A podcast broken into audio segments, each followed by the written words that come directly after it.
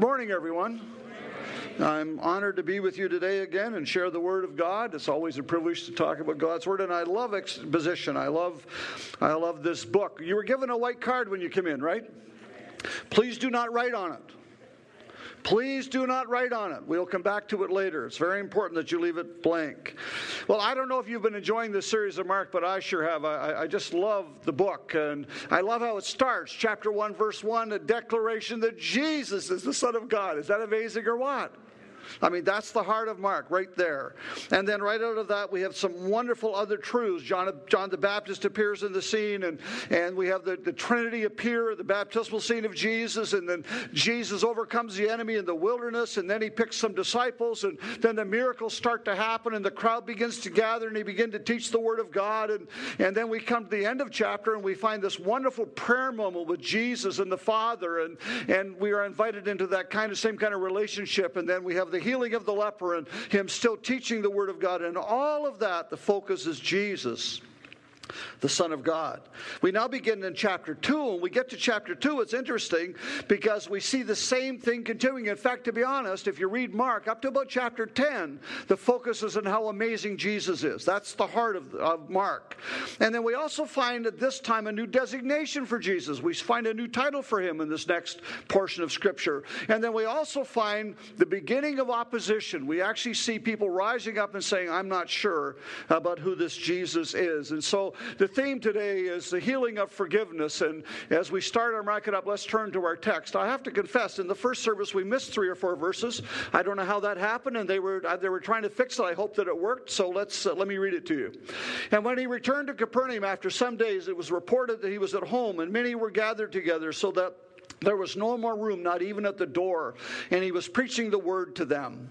And they came, bringing to him a paralytic carried by four men. And when they could not get near him because of the crowd, they removed the roof above him. And when they had made an opening, they let down the bed in which the paralytic lay. Thank you for fixing. This is great. And when Jesus saw their faith, he said to the paralytic, Son, your sins are forgiven. Now, some of the scribes were sitting there, questioning in their hearts, Why does this man speak like this? Says he is blaspheming. Who can forgive sins but God alone? And immediately Jesus, perceiving in his spirit that they thus questioned within themselves, said to them, Why do you question these things in your hearts? Which is easier to say to the paralytic, Your sins are forgiven, or to say, Rise, take up your bed and walk? But that you may know that the Son of Man has authority on earth to forgive sins, he said to the paralytic, I say to you, Rise, pick up your bed, and go home. And he rose and immediately picked up his bed and went out before them all, so that they were all amazed and glorified God, saying, We never saw anything like this. Is that amazing or what? What a great text of Scripture. Let's pray for a moment. God, we pray that you would honor your word today, and enable each of us to understand the truth as it applies to our hearts. We ask it in Jesus' name. Amen. The healing of forgiveness is our subject today. The interesting thing is, I actually want to start by talking about fear.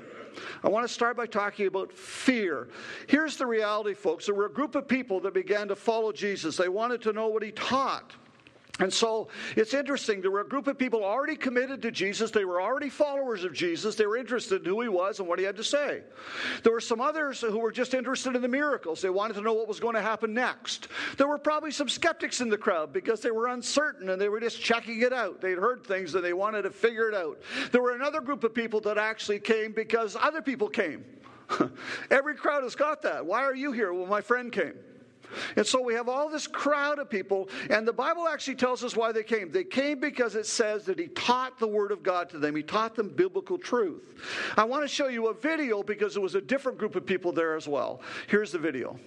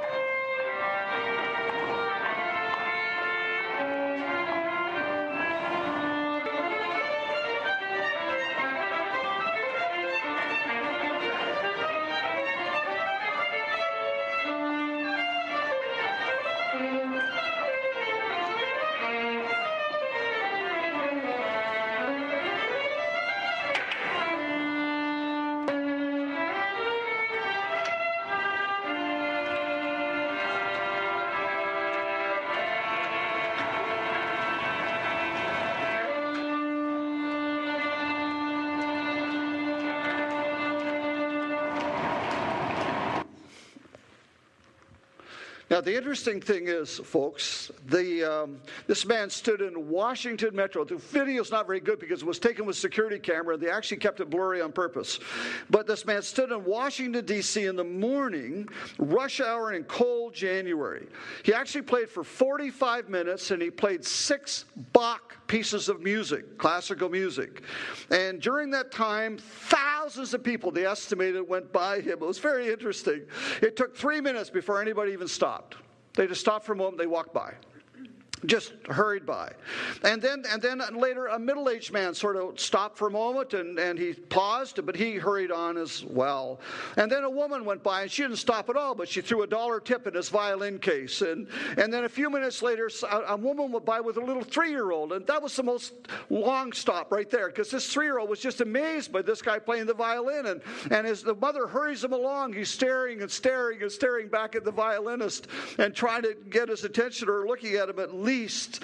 And the interesting thing in that whole 45 minutes, he actually collected a whole $32. What people didn't understand is that this was Joshua Bell. Joshua Bell is one of the most famous violinists in the entire world. And that same week, he had gone to the largest symphony orchestra home in the entire city of Boston, and the average ticket was $100 each to hear him. And as he stood in the metro that day, he played, played a violin that was worth three and a half million dollars. And the crowd just went by. The Washington Post wanted to check something out. Here's what they actually were trying to determine Do we perceive beauty? Do we stop to appreciate it? Do we recognize the talent in an unexpected context? And the reality is the crowd did. But there were other people at Capernaum as well. And some of them were the religious leaders of their day. Some of them were from the temple area, the, the, area of Capernaum itself, and some of them, it appears, came from the temple in Jerusalem. The fame of, fame of Jesus had already spread. Folks, that's not a small thing. It's 137 kilometers or 85 miles from the temple in Jerusalem to Capernaum. And so, because they were nervous about this Jesus, they come. Now, the funny thing is, of all the people in the earth, you think they would be the ones most excited about Jesus. They've been praying for years that the Messiah would come. They announced and predicted the Messiah would come. But just like people missed the music in a, in a subway station in Washington, D.C., they missed the fact that this really was the Son of God. And in fact, not only did they miss it, they were actually fearful of him. They were afraid that they didn't understand. And, and of course, he confused them because they stressed legalism and he stressed love and they stressed tradition and he stressed God's law instead. And they lived in bondage and he offered freedom and they applauded the outward act of service and he talked about an inward response and an inward attitude. They feared the crowds that followed him. They feared the miracles he did. Excuse me. They feared his teaching. They actually feared him. And in the midst of that fear, there comes a moment of amazing faith. In the midst of that teaching, here are four men who think, okay, Jesus is in Capernaum. We have a friend who's a paralytic. Wow, Jesus has already healed all kinds of people. Maybe, maybe we should go get our friend. And so they go get their friend. And they head to Capernaum, to the house where Jesus is, and they bring their friend with them on some kind of a bed or stretcher. We don't know what it is, but they bring him with them. And the Bible says that when they got there, the crowd was so big they couldn't get in the door. It was just packed inside and out. Now, houses in that day were built different than houses now. They were much smaller, and many of them had flat roofs. And because they had flat roofs, they also had stairs up the side of the house, which was very common. If you actually read the Old Testament, one of the feasts that Israel was supposed to keep was called the Feast of Tabernacles. And the Feast of Tabernacles were once a year in memory of the 40 years of wandering in the wilderness and God's provision. They were to move out of their houses and they were to camp for eight days. Most of them camped on top of their house because it was a great camping place. Now, I'm not, you know, I got to be honest, my idea of camping is Holiday Inn, but, but nevertheless, they lived, at they called the Feast of Booths or Sticks, and so they lived outside their houses, and, and that's what they did. So this is one of those moments. So this house is flat on top. And, and, then the Bible says something really unique. Now, it's interesting. There's all kinds of theolo- theology goes around this. I'll talk about that in a moment. They couldn't get in the house, so what they did was they got to the top of the house, and the Greek actually says it this way they unroofed the roof. Now, the houses were built different then, so it wasn't like our, you'd be hard to unroof most of our houses, but this is just some beams and it's got some thatch on top and some sod on top of that. Strong enough you could stand on it, but not hard to move, not hard to dig out. And the people underneath had to be aware that they were digging this out because the dirt would be falling down as Jesus begins to teach. And the theological issues were kind of interesting. Say, well, was the man upset that, that, that the house was being taken apart? Well, it doesn't appear to be. Was the, was was the man up? Well, you know, maybe, maybe the owner of the house was one of the friends who went to get the paralytic. We just don't know. The, Mark doesn't tell us. Mark often leaves details out, he just doesn't tell us. But what we do know is they dropped Jesus Jesus, they dropped this paralytic in front of Jesus, and the Bible says that Jesus honored their faith. It's interesting. Now, folks, listen, it doesn't tell us that the four people who carried the paralytic had faith. And it doesn't tell us that the paralytic had faith. It might have been all five of them. We don't know. Mark, again, doesn't tell us. But it does tell us that this was a faith moment for them. How different from the scribes? How different from the scribes, folks? See, the scribes were just so concerned. They were so fearful, so anti, that they actually reasoned in their heart against him in verse 6 and 7. In verse 16, they actually complained to the disciples about Jesus. In verse 24, they complained to Jesus about the disciples. In chapter 3, they begin to plot how they can destroy him. And in verse 22 of chapter 3, they say he's of the devil. And here we have in the middle of this opposition these men of faith wondering, I wonder, I wonder what Jesus might do. And in the middle of this, we have this wonderful message of forgiveness. Notice what happens in the midst of this story as Jesus is teaching them. This paralytic is lowered in front of him. And what does Jesus say? The first words out of his mouth are words of forgiveness. And Jesus, when he saw their faith, he said to the paralytic, Son, your sins are forgiven you. Hold it a minute. He's a paralytic. What, what, do you, what do you mean your sins are forgiven you? Well, that's what Jesus says. And interestingly, he interestingly addresses instantly the issue of sickness and sin. Now, folks, it was very common in those days to associate the two together. If you were sick, it was probably because you had some grievous sin in your life. That's why it worked. And some people still believe that to be true today, and I'll come back to that also. But you do understand that sometimes you can be sick and not because of sin at all, right? You know that, right? How many of you are uh, how many of you are over 60 here? Welcome to the world of a little pain. And it has nothing to do with sin, it just has to do with getting old, right? That's just the way it is. Have any of you inherited any little illnesses from your parents? Oh, bless your heart. Blame them. You know, because that's that's sometimes we have congenital illnesses that come from family, just part of life. It's not part of sin. And I think it's really important we stop here and take a look at that for a moment. I remember pastoring a church, and in that church was one of the godliest women I've ever known in my entire life. I can honestly say to you, after many hours of interaction, I never once heard her complain. I never heard her be negative. I never heard her gossip. I never heard her have a bad word about anybody. What I did see was a life of prayer and intercession and witness and faith she was just absolutely an amazing woman. There's a place in the scripture that it says of the disciples that the people took counsel or a notice of the disciples that they had been with Jesus. And when you were with this woman, her name was Irene, you just couldn't help but notice that she'd been with Jesus. I used to say this to my wife all the time. I don't know if it was true or not, but I believed it to be true that you could actually bring me in the church service with a blindfold on so I couldn't see the people and I could tell you if Irene was in the service because of the godliness of her life and she died of cancer in her mid 50s. And some well meaning soul went to visit her while she was ill and sat with her and said, The reason you're sick is because of the sin in your life. And if you will just repent of your sin and confess, God will heal you. She called me. She was distraught. The only time I've ever seen her distraught in her life. She called me, and I happened to have a free moment, and I went right over to see her, and I asked her this question. I said, If that's true, then the God that I know would want to tell you what the sin is. Has God told you any sins in your life? Well, no. Well, how do you repent if you don't know what the sins are? Folks, let, let, me say something to you. God does not play games with our lives. It's not a guessing game with God ever. He doesn't hold some kind of a carrot in front of our nose and say, if you can catch it, then I'll do this. That's just not the God of the Bible at all. It doesn't work that way.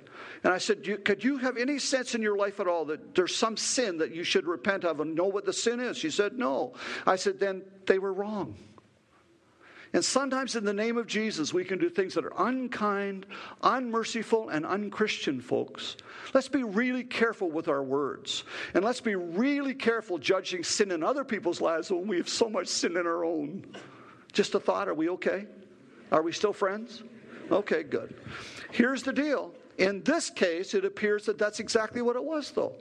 It appears from the text that the reason there was sin in the paralytic's life was because the sickness was there was because of some sin in his life. I don't know for sure, but that's what it appears to be. There was some sin there, and you know that all sin has a consequence.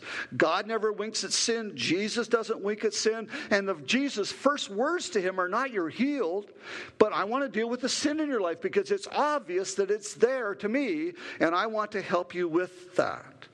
And folks, we can't be too critical of the paralytic because which of us are without sin? This is Sunday. In the last seven days, since last Sunday, eight days if you want to call it that, most of us have been guilty of sin. In fact, all of us have been guilty of sin. As I was preparing this message, I decided to go through a number of books of the scriptures in the New Testament and look up a list of sins. I was going to read them to you, but it's just way too long. And in Galatians, I found a whole bunch, chapter 5, and I found some in Romans and in Timothy and in Revelation and Ephesians and Colossians. I didn't even touch the Gospels, and there were books I didn't even look at. And when I added them up, the sins that I found came to 61. Wow. There was one author actually said that he discovered 148 sins in the Bible. And it was interesting. He was besieged by people who wanted to know the list of them. I think probably they were afraid they'd miss some and wanted to make sure they didn't miss doing them all. I don't, I don't know. Well, why else would they write them? I don't know. Who wants to know a list of sins? Here's what I do know that sin is common to all of us. And so, since last Sunday, I just made a few that I think are common to most of us. Anybody have any gossip this last week? Anybody say something about somebody else they shouldn't have? Anybody unkind to somebody at work or a friend or a family member? Husband or wife or child? Any parent? Anybody unkind? Anybody have any anger? William Barclay calls anger instant insanity. Anybody have one of those lost moments? Anybody have some moral or sexual sin? Hidden, private, but still there, you know. Anybody dishonest in any dealings with anybody? And you knew it. Anybody? Anybody with any sense of pride that moved God away from the center of your life? Any unbelief, any disobedience, any prejudice, any idolatry, any anxiousness or lack of trust in God, any indifference. I think that's the great sin of the age. The great sin of the age, folks, is indifference to God daily in our lives. Any of that?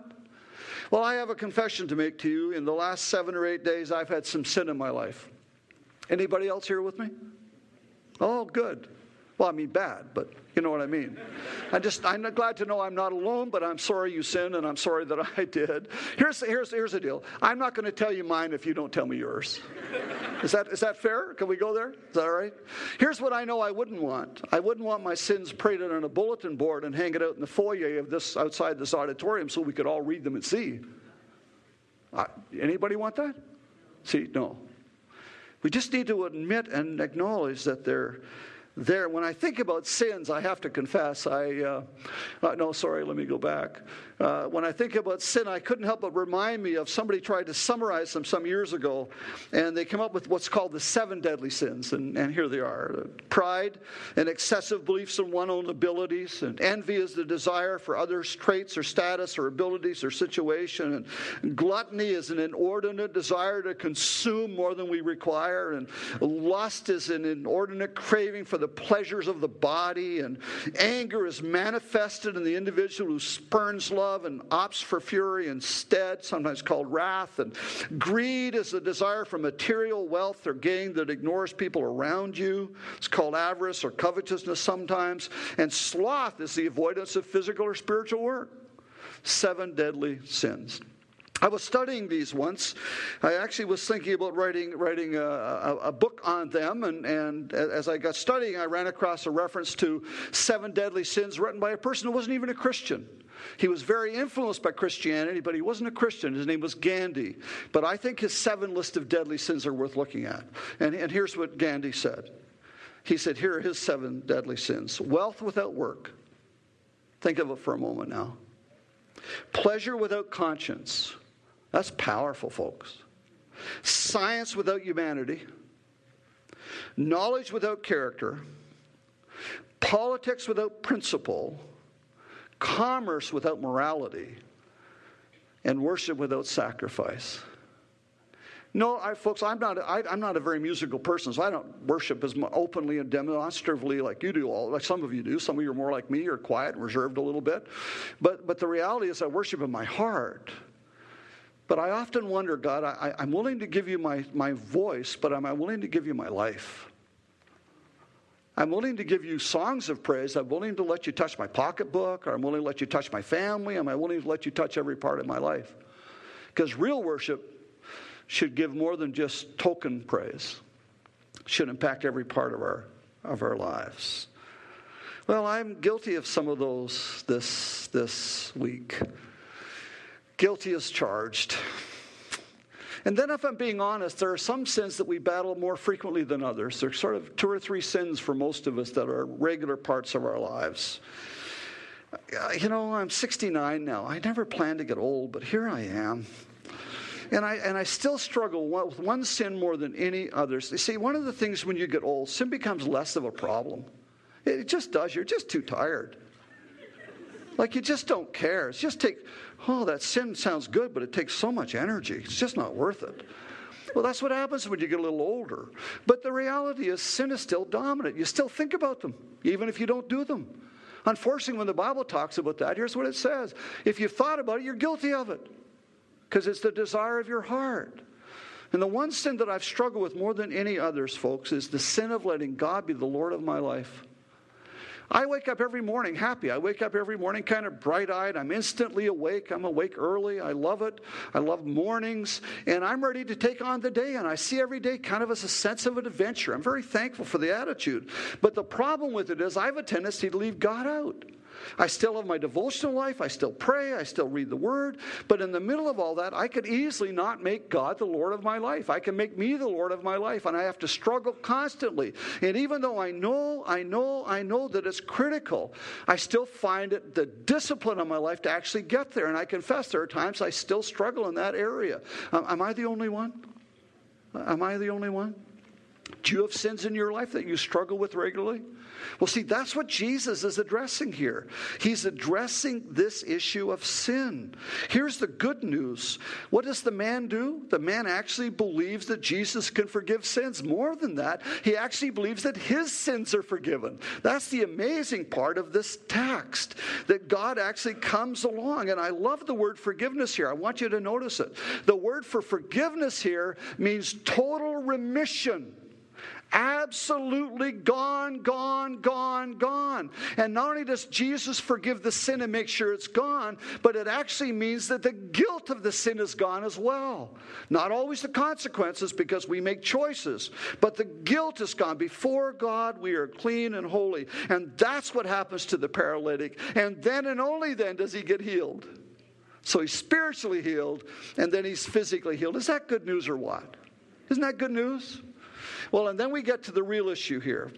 We are forgiven. We are forgiven. We are forgiven. That's the good news of this story. And in the middle of all of that, folks, we have the skeptics. Well, when the scribes heard what Jesus said, they are upset. They're offended to the core. And they don't say anything out loud, but they think it out loud. How many have seen people that you can tell exactly what they're thinking just by the look in their face? You know somebody like that? I have a pastor friend that used to sit in the platform in those days, and they had to get him off the platform. They really had to get him off the platform because if he was really happy, everybody knew it. And if he was really not happy with the song they sang, everybody knew it. If they guest speaker and he didn't like him, everybody knew it. You could tell by the look on his face. He just wasn't happy. And so people stopped worshiping and they stopped paying attention to the speaker. They wanted to know what the pastor thought.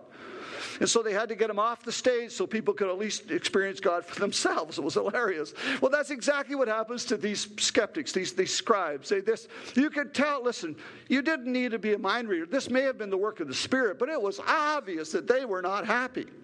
The funny thing is, we have to sort out what they're not happy about because in reality, Jesus and the scribes agreed on a whole lot of things. They actually both believed that God could heal. There was no struggle with that. They actually believed that God could forgive sin. There was no struggle with that. They actually believed that God could give the authority to forgive sin to others. They had no struggle with that. That's why the high priest went to the Holy of Holies once a year so that he could ask for the forgiveness of the sins of the nation of Israel once a year. There was no struggle with that. There was no struggle at all. Here's the issue for them this is a really big issue, folks. Jesus knows that the person is being forgiven by God, and they don't think anybody can know that. How can you know that the person's being forgiven? What's the visible sign? How can you know that? But it gets much deeper than that. I can hear them thinking, let me put some words in their thoughts, in their minds. What do you mean his sins are forgiven? He has not been to the temple. There was no sacrifice. He has not bought a lamb from the merchants at the temple to make sure they got the right one. He has not obeyed the law, the traditions of the law. There was no ceremony involved, there was no priest involved. He cannot possibly be forgiven. Folks, we're in church today because we want to worship God. But none of us are offering blood sacrifices, and none of us are paying money to do that. And none of us are following all the traditions of the law, not one of us, because it is unnecessary. Because Jesus has brought a new law. It's a law of grace and forgiveness, healing, and wholeness. They could hardly stand it, so they accused him of blasphemy. The funny thing is, folks, the law says that if you're guilty of blasphemy, you should be killed. And it's interesting, if you go to the end of the book of Mark, that's the very accusation that allowed them to have him sent to the cross. And here's the problem Jesus never once claimed that he was going to forgive sins, that he forgave sins.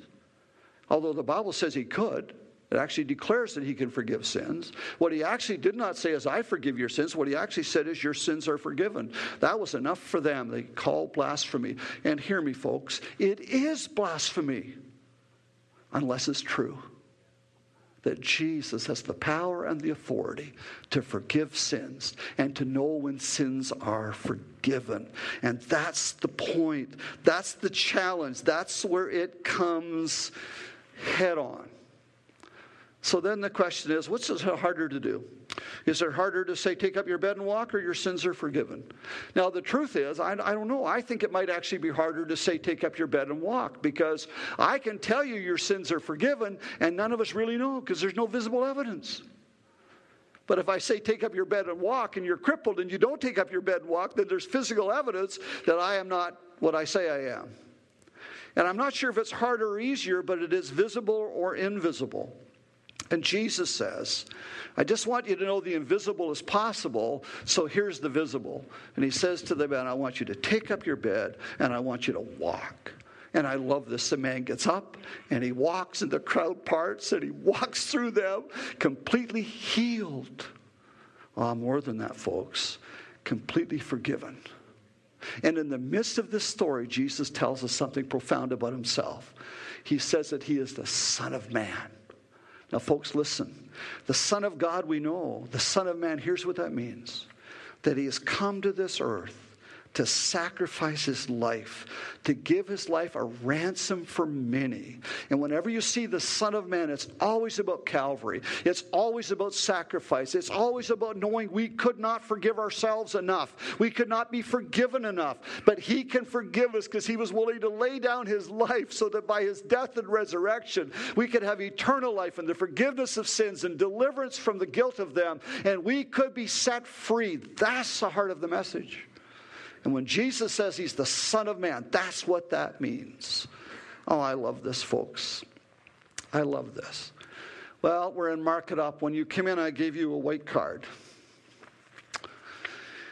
Here's what I want you to do I want you to take it and hold it in your hand for a moment. When I first began to plan this message, I was going to ask you to do three things. The first thing I was going to do was I was going to have you, don't do it. Do, please don't mark the card. Please do not write on it. Please do not write in this card. It's really important you don't write on it. Uh, everybody got that? Okay, all right. I was going to have you write the list of all the sins that you have committed just this week on one side. And then I realized the card wouldn't be big enough. and on the other side, I was going to have you write the list of two or three sins that you struggle with most frequently.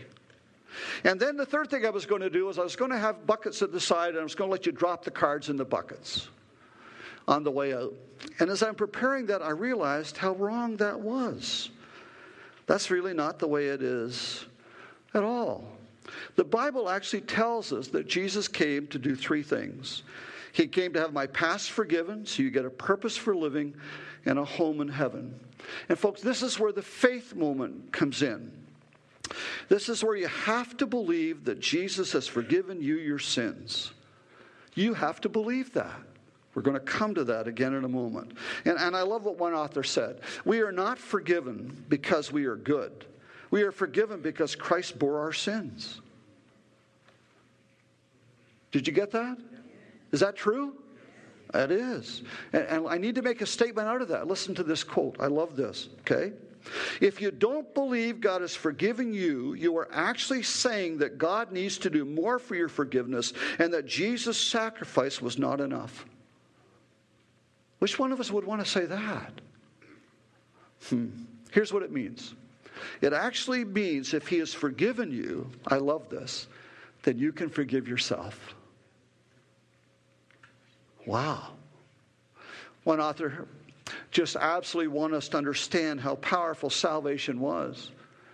It just is absolutely amazing. And that author said this In order to heal, we must first forgive.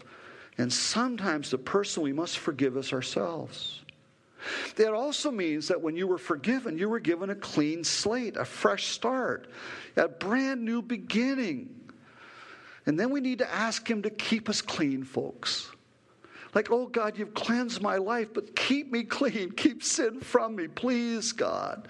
And, and, and knowing, knowing that you are completely forgiven ought to help destroy the power of sin in our life. It ought to take it away.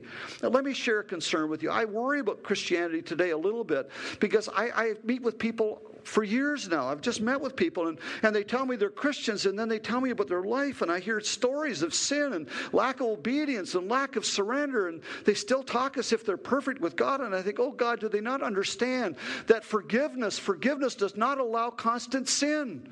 And more than that, forgiveness is not a recipe that you just forgive and you and you sin and you get forgiveness and you sin. No, God is wanting us to come to a place of purity and wholeness. Even though we are forgiven, there's a place where we're drawn to God and we ought to, forgiveness ought to set us free to cry out to God, oh God, keep us from offending you. That should be the heart of forgiveness. I love this. It also means that you can forgive others, regardless of the wrong. C.S. Lewis said this To be a Christian means to forgive the inexcusable because God has forgiven the inexcusable in you. It also means if you're here today and you've never come into a relationship with Jesus, you can have your sins forgiven. Franklin Graham said this All I know is that I'm a sinner and that God has forgiven me of my sins because I put my faith and trust in Jesus Christ. If you've never done that, you can do that today. You can do that when we pray a little bit later. Unfortunately, none of this means that we'll be free of sin forever. It does mean if we confess our sins, He will cleanse us at this moment. I love what Igor Stravinsky said sin, it cannot be undone, only forgiven.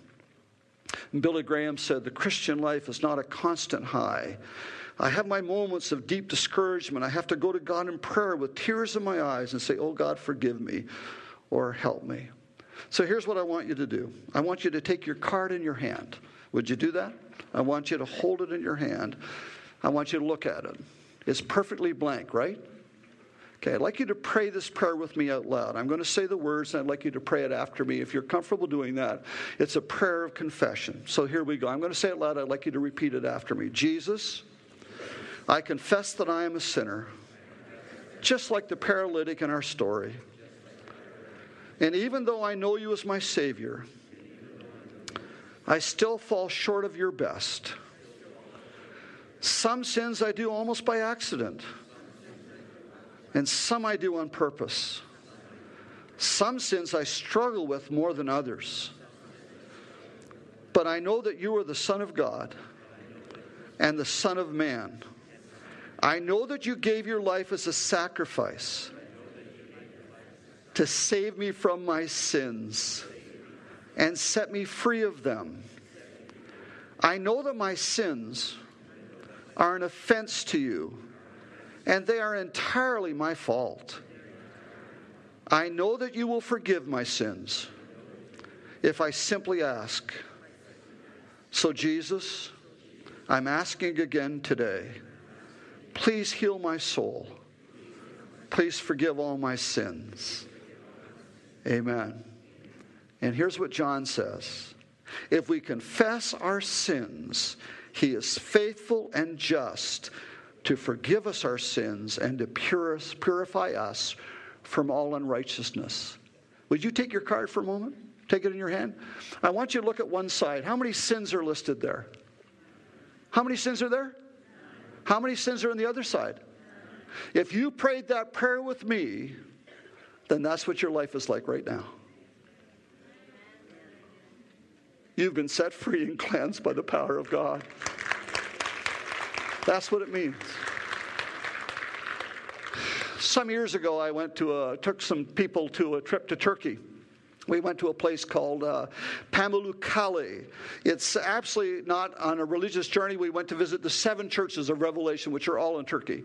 Uh, Pamukkale is the side of a mountain. You actually, it's uh, and there's some chemical that the whole side of the mountain is white, white, white, and the, the, this you walk down this path about the width of here, and you can actually there's water flowing all the time. The water's only three or four inches deep, but if you're not fond of heights, it's petrifying because you walk down the side of a mountain in this warm water on this white, white stuff. And so uh, one of the minister's wives that was with us is absolutely petrified of heights. And it's, it's quite an experience, folks. It's really an amazing experience. So we got to the bottom, and as we got to the bottom, she said to me, Oh God, if there ever was a moment I'd like you to take me to home, take me home is right now. Take me to glory right now, God, because I've been so scared. I've never been more clean and more pure in my entire life. I settled every sin I ever had on the side of this mountain because I was so afraid I was going to fall off the mountain and die. I wanted to make sure that God and I had everything right and we were perfectly clean. if you confess your sins today, then you are perfectly clean. Is that good news or what? Is that good news or what? Here's what Mark tells us Mark tells us the paralytic rose and immediately picked up his bed and went out before all of them. The crowd parted and let him through. It's time for us to do the same. It's time for us to pick up our cards and go home. I trust you'll look at them once or twice this week and know that the forgiveness of God is available. Please stand with me if you would. We're almost finished. When this happened, the crowd declared in amazement as they parted to make the paralytic have room to go through. We never saw anything like this. And in amazement, they declared the glory of God. As you leave today and part through the crowd, I pray that you leave with this thought in your mind We have never seen anything like this. Jesus has forgiven us, He has set us free, and we'll give glory to God as we go. Well, friends, I hope you feel and you leave here with weight off your shoulders. Because when Christians are forgiven, we don't carry guilt with us, do we? No condemnation to those who are in Christ Jesus. Well, friends, don't forget our hymn luncheon at 11:50 if you don't already have lunch plans. But as you go, carry that card with you as you head out the door. And with that in mind, as Pastor Bill concluded, just with the amazement, you're forgiven. Man, forgiven. Fresh start. You walk into this day clean and fresh. Enjoy it. God bless you. We'll see you next week.